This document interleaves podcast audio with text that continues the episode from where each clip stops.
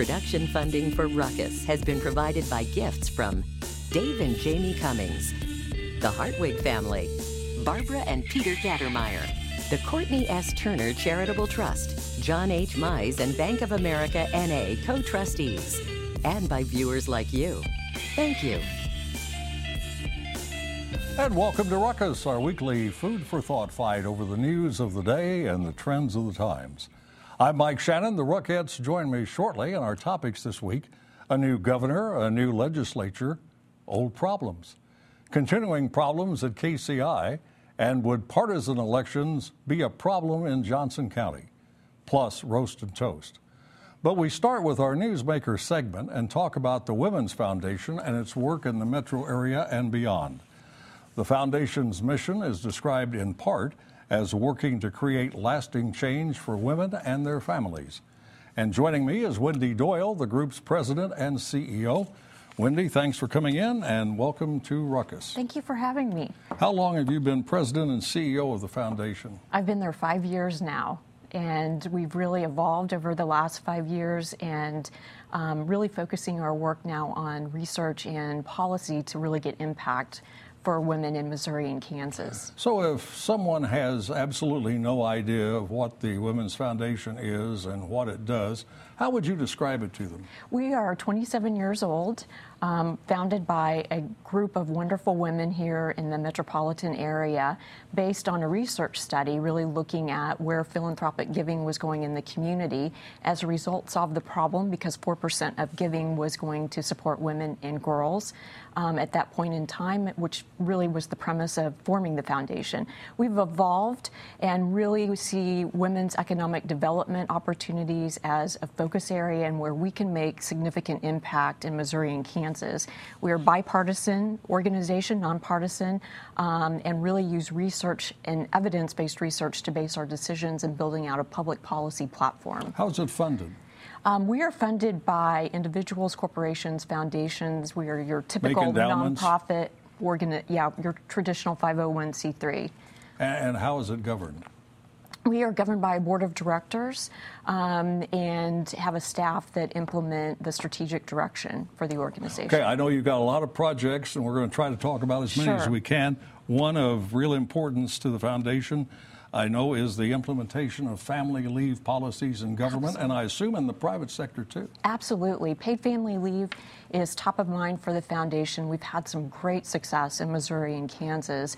Um, compliment both governors who have um, signed executive orders for executive branch employees to have paid family leave for the birth or adoption of a child. Um, and we hope that the private sector follows suit as well. Um, and so we see that as a continued, we've got lots of momentum building around that. We're um, really focused on that for our policy agenda item. And that was Governor Colyer in Kansas, right? Governor Colyer in Kansas, absolutely. And you encourage women to work in civic projects and also to get engaged in politics and run for office. Yes. When we engaged in this work, we quick, quickly looked around the table and recognized we need more women to be advocating for issues that impact women and their families. So as a result, we invested in a research study. University of Kansas completed the study for us, looking at the barriers for women to become civically engaged. Number one reason is women want to be asked to serve. So as a result, we created a solution called the Appointments Project. And the Appointments Project works to get women appointed to civic boards and commissions at the city, county, and state level. Our objective is to build a pipeline. We hope that its civic engagement may encourage women to want to go on and run for elected office. Do you have research that shows that gender diversity solves problems or makes things better? Absolutely. We just completed a study by our friends in, at University of Missouri's Institute of Public Policy looking at the best practices for the appointments process. And best practices demonstrate that having more diverse public boards and commissions that make real concrete solution, make um, decisions builds public trust, um, really makes effective decisions and um, the best decisions for the community at large. You're probably encouraged that there are more women in the U.S. Congress, in the U.S. House, and U.S. Senate. In the House, I checked this 23.4% are women, in the uh, Senate, 25% are women. Absolutely. We see that's a marked difference from years going by. Absolutely, marked difference. Um, here in the heartland in Missouri and Kansas, um, with the past election, we saw Missouri increase um, the representation of women in the legislature. In Kansas, we saw a decrease. Um, and so, you know, again, we had a, the, a number of women record number of women running for office but yet we still we still have some work to do that tells us two women joined the Johnson County Commission and the governor of Kansas is a absolutely, female. Absolutely, Absolutely. we're making go. progress. Yeah. All right, uh, we're out of time. Thank you very much for coming in, and good luck with your projects. Thank you for having me. Appreciate your time. That is Wendy Doyle, the president and CEO of the Women's Foundation. Now let's meet the panel and start a ruckus.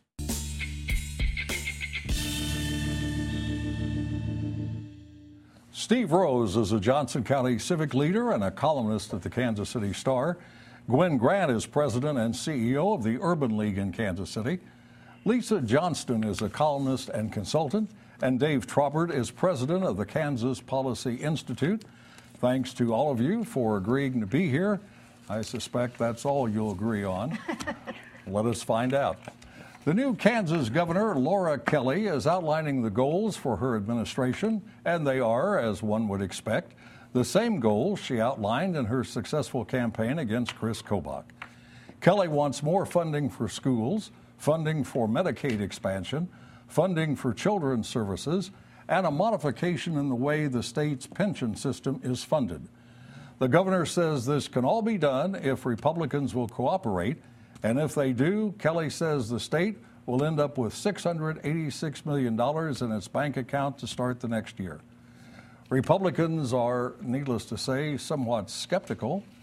So, Dave, let's start with you. Is their skepticism justified? Well, Mike, this might shock you, but sometimes politicians in both parties don't always tell the whole story. Now, that's a stunner. I know, I know. Um, you know, Kansas is already spending more than record setting tax revenue. And Governor Kelly's proposals is only going to make that budget situation worse. Yes, under her proposal, there would be money left in the bank this year. But what she's not showing is, and what everybody knows in Topeka, it, because the government reports already show in about three years we're out of money with the pattern we're on. That's without taking any money out of the highway fund or, or making KPERS payments on time. So she wants to do a one year view because the long term view discloses the ugly truth. Kansans are being set up for a very big tax increase. So, Lisa, let me ask you uh, are the Republicans' concerns about this justified? What about what Dave just said? Well, I think it's always justified to be concerned about finances. Now, there were some things in her plan that I was pleased to see. The inflation adjustment for education funding, that needs to be a staple. It needs to be in there. Once they have a number they're comfortable with in terms of what they think she the thinks that's need. going to stop the court battles, and one well, wonders whether that will be the case or not. Yes, ideally, but eh, you know, you never can tell. Hopefully, it will. I mean, but the reality is that supplies, books, equipment, everything goes up every year. And so schools have to pay those costs. And so that inflation adjustment needs to be set in there. So I was pleased to see that. I was not pleased to see the KPERS reamortization. I think that's the wrong direction. And I find it ironic that Democrats threw a red flag up when Governor Brownback was doing the same thing, and now they're kind of doing that as well. I think we need to get away from raiding the coffers. Just explain what that is. It, it's putting less money into the retirement system over a longer period of time. Correct. Uh, correct. there are obligations to pay into the pension system, and and there are amounts that they're on track to be fully funded by a certain timeline, ex- and this is extending that. It's, it's kind of like refinancing your house. I mean, you're going to make payments less, but it's going to stretch out over a much longer period of time. Right. Which means you're going to pay right. a lot more. Right. Yeah. But my position, but, but my the, position the retired is, people don't like that. Uh, uh the no. well, it makes right. it makes them nervous, and rightfully so. And my position is that she's doing some other things like paying the uh, loan back from the long-term fund in one year rather than five years, and so rather than doing that, she could stay on track with KPERS, which I think would be the wiser thing to do personally. Looking at it from your side of state line, across the border in Missouri, what are your thoughts about uh, this new governor in Kansas? Does she impress you? Yes, she impresses me, and I what I I'm fearful of is that her her reach out across party lines to say let's be more bipartisan will you know just fall on uh, you know flat just will fall flat, which I think is evidenced by uh, Susan Wagle and uh, the strong pushback that she's receiving right out of the box. So I'm hoping that they will learn to be more collaborative and uh, work across party lines and, and look more towards bipartisan uh, governance in Kansas. Well, Steve, you've written uh, that State Senator Susan Wagle is going to run for the U.S. Senate, and I believe you're Yeah. your uh, observation was she's likely to win, much to your disappointment. Uh, is she going to be the Republican who takes on Laura Kelly? I, I think she will be, unless Mike Pompeo, who is our current Secretary of State, decides that he wants to be the next senator of Kansas. If he decides that, if he's anointed by Roberts and the federal leaders of the Republican Party, he's in, and every. And I wrote that in my column. All bets are off because he'll be the nominee and he will win the U.S. Senate seat. Kansas has not elected a Democrat since 1939. Was the last year we had a Democratic senator, U.S. senator in Kansas, which is the longest stretch of any state in the country. So I think it's safe to say it's a Republican seat. Sounds to me like sounds to me like you're ruling out Kobach. He, he's mentioned that he would he would like to run. What about cutting the tax on food in Kansas? Didn't Laura Kelly say she was going to do that if elected? Was that well, part she of her did. plan? She did say that, Mike, but she never said how she would do it. And that's one of those things where politicians don't always tell the whole because it sounds nice and it should be done, but the only way you do it is if you cut spending or you shift the burden to someone else. Now, there is a third way. And, and that would be to put an effective cap on sales tax revenue, for example. You could put a trigger in place to say that so that any more growth beyond, say, 2% would be used to buy down the rate. But those, that's the kind of a promise that's off the table. Uh, it should be on there. There's ways it could be done, but it, it's, it's going to take some different approaches to the budget. that, that tax on food bothers a lot of people in the state. yeah, it's it's, it's a bad tax. All right, let's move on. It now seems naive to have believed that once voters approved a new airport for Kansas City, construction would begin shortly thereafter. Obviously, that has not happened. What has happened is endless bickering and quarreling over cost, scope, and luggage carriers. Now, a group of companies led by AECOM, one of the failed bidders for the original project, tells the city council it can build the airport for a billion dollars less than Edgemoor, the company chosen by city officials. This is but one of a growing number of problems in the KCI project. Gwen, how would you describe the message this is sending to voters who are soon getting ready to elect a new mayor and city council? Well, it's certainly a confusing message that is sending to voters, but I certainly hope that it's a, a, clarion call to voters that they need to make this an election issue. You have three people running for mayor who serve on the airport committee Jolie Justus, uh, Jermaine Reed, and Quinton Lucas. In fact, she was the chair. She was uh, she's Julie the chair, was, yeah. um, and from the very beginning, uh, this process has been a, a, a lot of missteps from starting with the clandestine meeting at the River Club to the selection process to ultimately end up with Edgemoor as the contractor to trying to now borrow money from the water department after telling the voters that no uh, city funds would be used to fund the airport. So it's just uh, full of missteps that certainly the electorate needs to weigh in on during this campaign season. It needs to But be an isn't there issue. isn't there sort of a bum rap here in a way because it's the airlines who have come in after the fact and said, you know, we want to expand the gates in a very substantial way and the holding areas for the passengers. They have changed a lot of the rules and ground rules upon which the bid was originally made. And if you try to cut a billion dollars out of that, you'll be making the whole thing out of paper mache. And not only it's have not, they it's changed not it, possible. Not only have they changed it, but they're complaining about the cost. Yeah, exactly.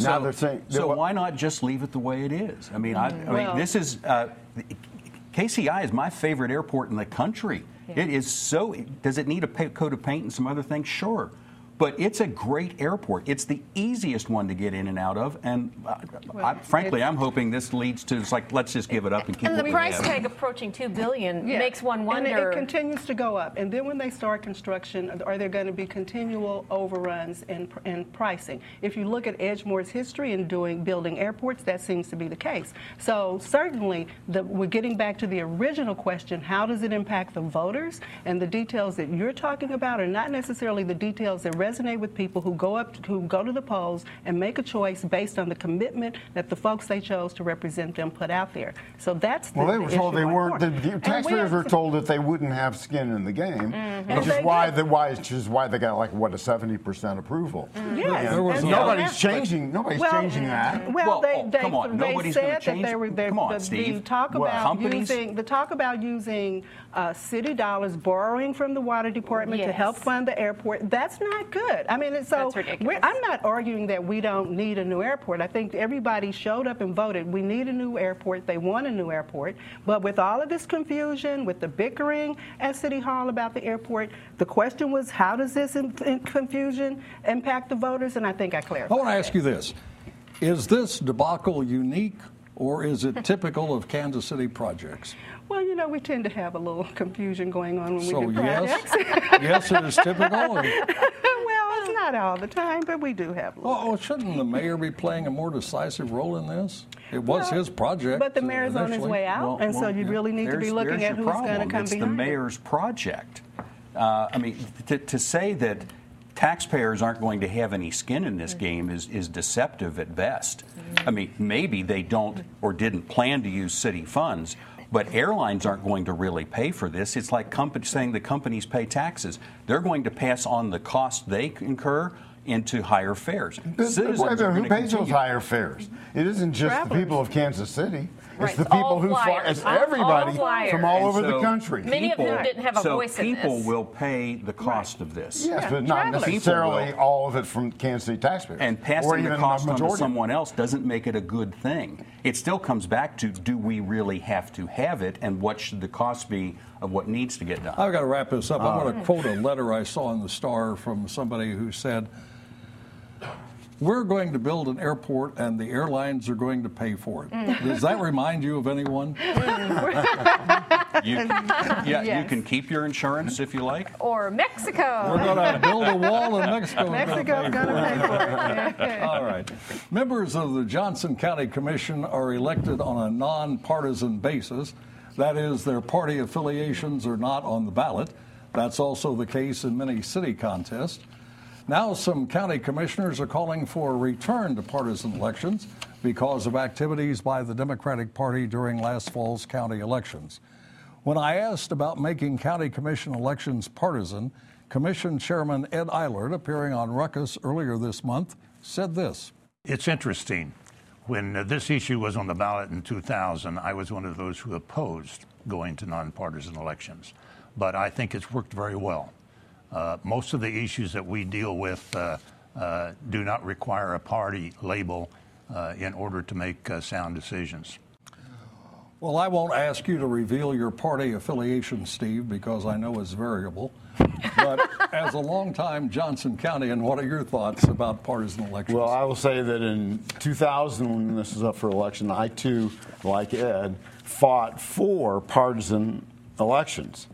And uh, I will agree that subsequently, I have seen the advantages, and, I, and honestly, there are advantages and disadvantages, and, and there's a lot of partisan politics, even in the nonpartisan races. Which we saw it this last time, where the Democratic Party came out in favor of this candidate who's supposedly nonpartisan, and we've had right to life movement, you know, ordained uh, certain uh, candidates who are supposed to be nonpartisan, um, but. I will say, overall, I think that the issues that the county commission tackles are really nonpartisan issues when they're talking about, you know, whether to do what X, Y, and Z with the jail or with sewers or with the mental health centers or, you I mean, it could go on and on. These, these really are not Republican or Democratic issues. How about you, Lisa? What do you think about partisan elections in Johnson County? I think they should remain nonpartisan. Now, obviously, partisan groups can get involved, as Steve was mentioning, and, and this is not new. They've been involved in many cycles. Uh, but I actually wish there were more nonpartisan elections, even beyond the county level, because my concern for many voters, if someone is engaged and informed and they're really trying to research the individuals, it's fine. But sometimes partisan elections can encourage people to vote mindlessly and just go with the stereotype based on what they think one party or the other believes, and various candidates differ. But by the same token, Dave, isn't it possible a party label tells voters a little bit more about the candidate, what he or she probably supports and believes? It can, it can Mike. Uh, but these days, uh, and I am, I favor partisan elections. Uh, but I don't know that Democrat and Republican are the right labels because w- mm. what's a Democrat, what's a Republican these days? I'd rather see the party of tax less and the party of tax more. Let's put a label on it that we all understand what they really mean. All right, let's move to uh, Washington, where indeed there are partisan elections mm. taking place and partisan battles. Uh, how about this shutdown, Gwen? What do you think about that? Do you think well, we're going to see a solution to it soon? Well, it's not looking like it, but I'm hopeful. Um, I know this this morning. Uh, uh, Speaker and we're talking Pelosi, about Thursday morning, right? Yeah, Thursday morning. Uh, that Senator, I mean, uh, Speaker Pelosi was uh, actually uh, addressing the media about the uh, shutdown and and uh, certainly an outreach to continue to first reopen government so that uh, a negotiation can begin um, about um, the wall uh, and not using the wall as a bargaining chip on the backs of 800,000 well, Let me ask you this. People. If government is reopened, will that be the end of Democrats discussing the wall with President Trump? No, what they're saying is let's get government reopened so we can negotiate the wall. And let's not make the wall uh, the bargaining chip that we place on the backs of 800,000 Dave, you think uh, Democrats will start negotiating seriously about building a wall with President Trump oh, if he agrees to open the government? Of course not. Of course not. And I mean, l- let me just say, first of all, the childishness and the hyperpartisanship in both cases, mm. in both parties, is inexcusable. This is all about politics. I mean, you know, saying that the wall is immoral, how can it be immoral when you voted for it? Was it immoral then? Come on. Well, you know, I always wondered if it's immoral to have a wall, why isn't Speaker Pelosi recommending that the fences and walls that do exist be torn down? You mean like around her house? Well, no, not around her house, but around the border. So you know but it's, it's about the symbolism the of the wall is what she's talking about is immoral. Well, but it's not the fact that we're going to build a wall but the, and we're a country of immigrants and we're going to try to build walls to keep other. But we already have out. we already have what barriers. The, what the Democrats want to negotiate is certainly securing the borders and what and by what means using technology and more uh, reasonable and more uh, functional approaches to than just throwing up a wall because President Trump made a commitment on his campaign trail that he's not been able to keep. I think the so, only way that you're going to get compromise is if you segment out the extremists on each side. Yeah. Mm. Those who say on the this side there should be absolutely right. no wall, no money spent for the wall, and we're not moving from that position have to be put aside. Those who say that you do any kind of help, any kind of uh, extension to the uh, dreamers, that's amnesty. And those people need to be put aside. Those two issues can bring this whole thing together and they can make a deal. But my frustration, my frustration is the way that this has been covered. People are coming to the belief that this has to be worked out to get the government open. Which they can pass totally a clean CR Thank anytime, you. and then and they can move forward and do what Steve is suggesting and try to CR is continuing resolution, and now I'm resolved to move on to the soapbox for roast and toast where the Ruckettes have 30 seconds each to scandalize, analyze, or politicize. And we start with Gwen. Well, I am honored to toast House Speaker Nancy Pelosi for saying no to President Trump about holding a State of the Union address while the government is shut down. And she prevailed in this space, which she should certainly have done so. I commend her on being a strong woman, a strong leader, and not bowing and kowtowing to the bully we have in the White House. Dave uh, a roast to the hyperpartisanship that defines politicians in both parties and their media enablers. Uh, the uh, today's toxic political environment is destructive. Uh, it's to the point where it invokes uh, Ben Franklin's warning when asked what they had created. He said, "A republic if you can keep it." Um, too many people think these days that their side can't win unless the other guy loses. And with that mentality, we all lose. So we need people, we need leaders with principled solutions. Media enabler Steve Rose. Well, I'm going to roast Nancy Pelosi, although not on the oh. issue that you're talking about, but because when the president made his speech and made his proposals, I thought it was in very bad taste for the speaker to say this is a non starter before the president had even begun his speech. I think it was offensive. She could have easily waited till afterwards and said what she had to say, and hopefully she would have said there are issues in there that maybe we should think about or talk about or consider something other than just a blank non-starter, and he had not even uttered a word. Lisa. My roast is for those who have said that the recent Politico article critically evaluating Elizabeth Warren as a candidate for president was sexist. Considering potential candidate weaknesses, including stylistic variables and one's appeal to the public, is completely legitimate. Avoiding sexism does not require holding women above or beyond criticism. Women candidates should be treated equally with respect and consideration, but also with equal scrutiny. Like I do on the program. Finally, a toast to letter writer Steve Bader of Olathe, whose note appeared in the Star. Steve urged television meteorologists to make some changes. Never remind us that when the sun goes down, so does the temperature. We know that. And never tell us what to wear when we leave home. Our mothers have done a fine job of that already. And that's Ruckus for this week. We'll be back next Thursday at 7. Now for the Ruckus and the crew, Mike Shanin saying thanks for watching and good night.